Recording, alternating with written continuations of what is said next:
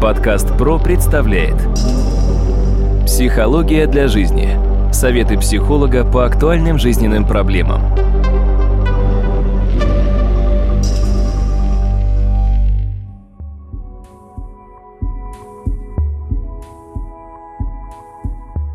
Здравствуйте, дорогие друзья! У микрофона Сергей Чубатков. Тема нашего сегодняшнего подкаста – психологическая зависимость. И я сразу хочу представить моего сегодняшнего собеседника, нашего эксперта. Это кандидат психологических наук, доцент, профессор Дмитрий Смыслов. Дмитрий, здравствуйте. Здравствуйте, Сергей. Дмитрий, давайте начнем с того, что объясните, пожалуйста, что такое психологическая зависимость и чем она отличается от других видов зависимости, которыми может страдать человек. Зависимость – это сильное влечение к предмету, человеку или явлению, которое, в принципе, не контролируется человеком когда он ввиду вот этой зависимости перестает контролировать свое поведение. У современного человека зависимостей мы можем встретить большое количество, и начну вот с чего с этиологии проблемы.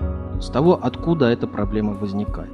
Это некоторая проблема современного человека ввиду того, что люди нуждаются в постоянстве, чувство постоянства, чувство определенной стабильности, а вот постоянство и стабильность у нас проявляется только в том, что стабильно непостоянство. И отсюда складывается несколько специфическая ситуация, когда люди пытаются найти хоть что-то, что будет давать им ощущение спокойствия, устоев каких-то. И отсюда периодически они включают себя в определенные дополнительные зависимые нюансы. Зависимость сама по себе в первую очередь связана с тем, что происходит выброс дофамина, когда человек удовлетворяет эту зависимость на время. То есть человек получает на определенное время удовольствие. Вот этот выброс и получение удовольствия для него оказывается достаточно важным. Проблема заключается в том, что обычно, как в любой зависимости, необходимость повышения дозы постепенно увеличивается. И вот здесь человек сталкивается с тем, что то, что раньше ему помогало, сейчас оказывается уже не слишком помогает. Зависимость всегда подразумевает под собой то, что когда человек уходит в нее, он на время выпадает из общепринятого времени. Возьмем, допустим, курильщика. Если человек курит, здесь мы видим сразу несколько нюансов. Первый нюанс. Если вы наблюдали поведение курильщиков и обращали внимание, курильщик традиционно один не курит. Там, где курит один курильщик, появляется еще несколько. И стоят они в дыму и смотрят друг на друга. И вот в это время происходит курение. То есть первое – это чувство общности. Это достаточно важный момент осознания общности. А второе – это чувство спокойствия. Когда человек курит, это все-таки дыхательное, как ни странно, хотя с обратным эффектом, все равно дыхательное, он в некотором плане себя успокаивает. Только проблема заключается в том, что через несколько времени привычная доза никотина может уже не слишком помогать, и человек с непривычки начинает ее немножко усиливать. Это может быть зависимость, а, связанная с кофеином, с повышением кофеина. Это может быть алкогольная зависимость, наркотическая зависимость, если негативная. Но на самом деле на Западе и у нас в стране есть два термина, которые относительно друг друга дублируют, но все-таки не совсем. Дело в том, что существует понятие зависимость и понятие аддикция. По логике вроде бы это одно и то же. Но иногда мы можем сказать, что существует положительная аддикция. Допустим, коллекционирование – это положительная аддикция. Да, но только в небольшом нюансе. А теперь представьте, человек коллекционирует картины, и вдруг он видит экспонат, который ему в коллекцию крайне нужен. Но для того, чтобы его заполучить, нужно преодолеть некоторые запреты, допустим, связанные с законом. Некоторые коллекционеры идут на то, чтобы получить этот экспонат в любом случае. Тогда получается положительная аддикция приводит к девиации, к отклонению. А правильно сказать уже к делинквенции, нарушению закона. Вот в данном случае мы как раз можем сказать, что аддикция, в принципе, если есть одна аддикция, она за собой ведет сразу несколько. Вот это вот очень важный момент. То есть одной аддикции не бывает. Преимущество аддикции замечательно. Человек увлекается. Когда человек увлекается, он а, в некотором плане получает удовольствие, вот этот дофамин. Вспомните нашего замечательного Николая Николаевича Дроздова как он умеет увлекаться, и на самом деле это всегда положительная эмоция, когда видишь увлеченного человека. В конце 19 века в Московской губернии э, практиковал врач Михаил Яковлевич Мудров. Он работал с пропойцем, ну, как бы мы сказали, с алкоголиками, да, уже с такими алкоголиками со стажем. Он открыл общество чаепитников и алкоголиков приучал к чаю. И, в принципе, это помогало. Что он сделал? Он одну аддикцию переключил на другую аддикцию. А чай тогда был напиток элитарный. Мы помним самовары и помним, что чай стоил дорого. Но с другой стороны, как раз вот это увлечение чаем помогало. Но мы с вами живем в России, мы с вами знаем, что вот где-то золотой середины в нашей истории никогда не бывает. Обязательно идет перекос. Поэтому через несколько времени появляется такое, в кавычках, замечательное явление, как чефир. Что такое чефир или выражение чефирить? Это как раз сюда, да, когда очень крепкий чай, который приводит к ощущению легкого опьянения условного, хотя на самом деле достаточно опасный напиток для сердца, для мозга и так далее. Аддикция, если есть одна, ее можно переключить на другую, это важно. И я всегда говорю, что запрещать человеку аддикции в чистом виде нежелательно. Нужно очень аккуратно с ними работать. Если мы блокируем одну аддикцию, то обязательно выползает еще одна-две аддикции дополнительно. Это то же самое, как бороться с Змеем Горынычем. Одну голову отрезают, две еще дополнительно появляются. Аддикции сейчас на самом деле современное общество охватывает целиком. Нет ни одного человека, у которого аддикции или зависимости нет. Очень важно просто понять, что если мы будем говорить, что курить это плохо или пить это плохо, это не поможет. Аддикция связана с тем, что человек чувствует себя одиноким. И вот, допустим, известное уже да, на протяжении нескольких десятилетий общество анонимных алкоголиков, хотя есть и общество анонимных как раз и курильщиков и так далее, и так далее. То есть в данном случае эта идея развивается, она универсальна. Это группа людей, объединенных единой проблемой, которые совсем не пытаются друг друга психологически поглаживать, а просто говорят, какая проблема есть, и пробуют друг друга поддерживать когда я общался с отдельными художниками, они говорят, что они в обычном состоянии нарисовать ничего толком не могут. То есть обязательно нужен определенный допинг. И обратите внимание, что такое творчество. Творчество это тоже аддикция. Это увлеченность. То есть это положительная аддикция. Но часто положительная аддикция для профессии, но отрицательная аддикция для других людей, для родственников, может быть. То есть здесь тоже очень тонкий момент с точки зрения определения аддикции. Снятие зависимости, если ее не заменить на другую зависимость, приводит к ощущению пустоты или к ощущению экзистенциального вакуума, что еще более страшно. Если убрать у человека аддикцию, получается пустота. А пустоты люди боятся. Они эту пустоту пробуют заполнять вот этими зависимостями. Если мы говорим о психологических зависимостях, здесь мы можем выделить несколько таких вариантов. Зависимость от другого человека – связанная с любовью, допустим, любовная аддикция, люди начинают страдать от этого, потому что не могут от этого избавиться. Часто бывает зависимость от другого человека, не связанная с любовью, но связанная с тем, что человек должен обязательно слушать этого человека, смотреть, находиться рядом с ним. Он хотел бы освободиться, но он боится, возникает страх, он не понимает, почему и с чем связано. Случай отнюдь не редкий психологическая зависимость от другого человека, причем зависимость в плане даже некоторой агрессивности. Поэтому мы можем говорить о том, что существуют даже некоторые абьюзеры, так называемые, которые как раз начинают давить, напрягать, а человек не может от этого отказаться, потому что не способен. Он понимает, что справиться с собой не может. Страшное на самом деле явление, потому что выхода нет. В определенной степени это манипуляция, но часто сам агрессор не осознает, что он манипулирует. Он просто так живет, так дышит, так думает. И при этом прошу обратить внимание, что существует очень интересная связка. Агрессор и жертва.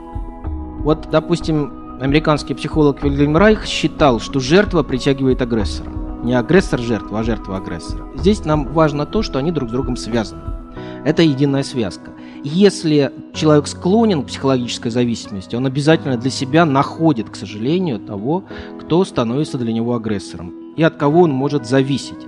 Классический пример такого агрессора – первая супруга Федора Михайловича Достоевского. Чудная женщина, развод, долго она не давала развода Федору Михайловичу, Федор Михайловича другая семья, но в принципе она развода не дает и долго над ним висела. Что происходит потом? Василий Васильевич Розанов, большой ценитель, любитель творчества Достоевского, замечательный наш русский философ, что он делает?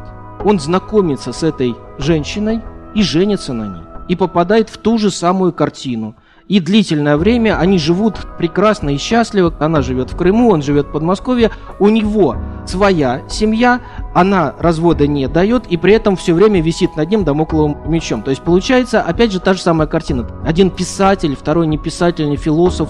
Сложно дать ему определение. Василий Васильевич Розанов – это просто Розанов. Наверное, этим все сказано.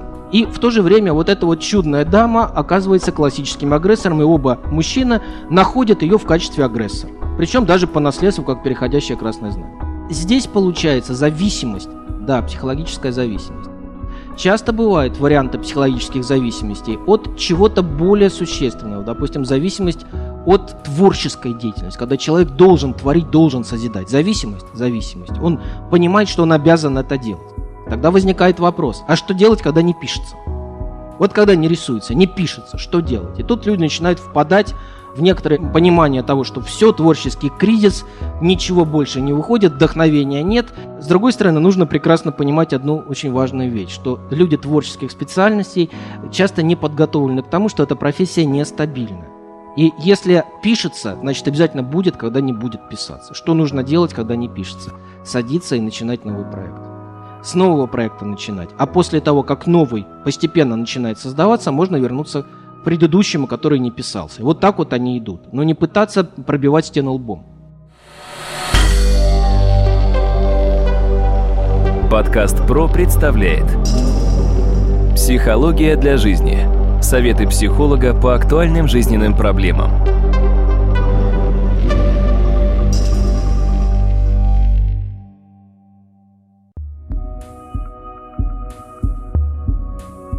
Дмитрий, все-таки давайте мы еще раз вернемся к зависимости от человека. Вот вы сказали, что жертва очень часто нуждается в агрессии. А бывает ли ситуация наоборот, когда агрессор нуждается в жертве, но сам, может быть, даже этого не сознает? Когда агрессор нуждается в жертве, он ее притягивает к себе или находит ее. То есть это обычно происходит даже на уровне биологии чаще всего, просто так оно случается. В таких сценариях, это чаще всего семейный сценарий, кто-то из родителей давлел над кем-то. Допустим, если мать давлеет над сыном, через несколько времени что делает сын? Он находит вторую половину в качестве кого? В качестве подобной картины. Что делает, допустим, отец, который давляет над дочерью? Да? Она понимает, что это классическое поведение мужчины, она выходит замуж за кого? За практически полную копию вот такого отцовского, и причем будет от этого страдать. Еще задавать вопросы, почему все мужчины одинаковые? Ну, смотря где их искать. Вот они одинаковые, потому что та же самая проблема четко совершенно схвачена на неосознанном уровне. А можно ли у себя каким-то образом самостоятельно диагностировать психологическую зависимость? Ну, то есть честно самому себе сказать, да, я психологически зависим. Вот по каким критериям это можно сделать? Вообще, зависимость может хорошо диагностироваться уже начиная с почерка человека. Есть несколько параметров, где по почерку четко совершенно фиксируется это. Допустим, специфика к однообразному написанию, ну, это в целом надо видеть, это есть. Это фиксируется очень хорошо по подписи, классическая подпись человека зависимости, она тоже хорошо известна. Здесь люди неосознанно часто подобную модель написания в подписи начинают проявлять. Зачем и почему они это делают? Элементарно.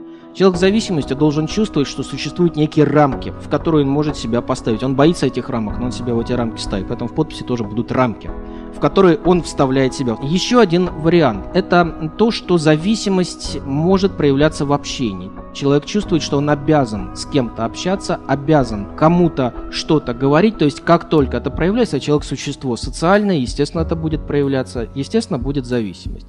Чем зависимость отличается от привычки? Привычку мы можем контролировать. Зависимость связана с тем, что мы теряем контроль над тем, что мы делаем, когда вот эта зависимость включается. Вот эта потеря контроля означает то, что человек становится управляемым не собой, а своей зависимостью. В данном случае очень важный момент. Сначала нужно признать в себе наличие определенной зависимости. Повторюсь, таких зависимостей очень и очень много. Мы можем разделить их на положительные и отрицательные, но и даже положительные зависимости все равно могут быть нежелательными для близких людей. Вы сказали, что нередко зависимости проявляются уже с детства. Именно они возникают в семье. То есть фактически получается, что от них нет никакого спасения. И то есть э, очень тяжело на самом деле какую-то ну, зависимость со знаком минус перевести в положительную аддикцию это нужно переводить. А вот по поводу семьи, если в родительской семье не было других вариантов, и там было только зависимое или созависимое поведение у родителей, что они могут передать детям? Именно такую модель понимания семейных отношений тоже зависима. Кстати, здесь нужно еще выделить зависимость и созависимость. Важный момент, потому что созависимый человек – может помогать зависимому в чем-то, особенно это проявляется, допустим, у алкоголиков, которые уже серьезно этим увлекаются, когда созависимые родственники специально покупают алкоголь для такого алкоголика, но сами от этого страдают, ничего сделать не могут, то есть они просто помогают. То есть вот эта созависимость, она тоже является формой зависимости. Но в первую очередь надо понимать, зависимость отрицательная нужно признать и по возможности помочь себе перевести ее в положительную зависимость. Это часто бывает важно. Хорошо, Дмитрий, вот в завершении нашей беседы, может быть, вы порекомендуете ну, некую дорожную карту, некий план действий для человека, который, ну, к примеру, э, в семейных отношениях он понимает, что он, например, зависим от второй половины. Это отрицательная зависимость, которая разрушает его как личность, вредит его работе там, и так далее. Как вот ему, э, человеку, который... Знаете, признал, здесь каждый себя, случай индивидуален. Наверное, все-таки рекомендовал бы сначала обратиться к семейному психологу, или психотерапевту, с этого начать, потому что общих каких-то рекомендаций я здесь давать не буду. Просто в первую очередь надо обратить внимание, наличествуют ли элементы психологической зависимости в отношениях или нет. Начать с этого. Если они присутствуют, надо понять, что эта зависимость дает. Дает ли она ощущение спокойствия, уверенности, или дает она ощущение, ну, иногда семья – это, безусловно, обязанности, но, с другой стороны, когда она есть, человек не задумывается над тем, что без семьи жить страшно.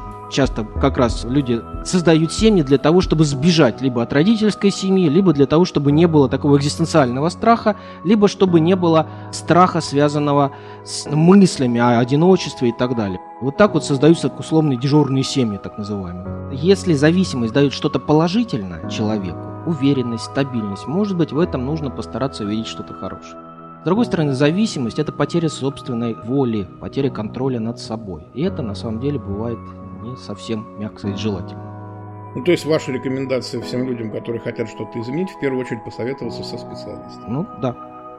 Дмитрий, большое спасибо, дорогие друзья. Я хочу напомнить, что сегодня моим собеседником был кандидат психологических наук, профессор, доцент Дмитрий Смыслов. У микрофона был Сергей Чубатков. Удачи вам и до новых встреч.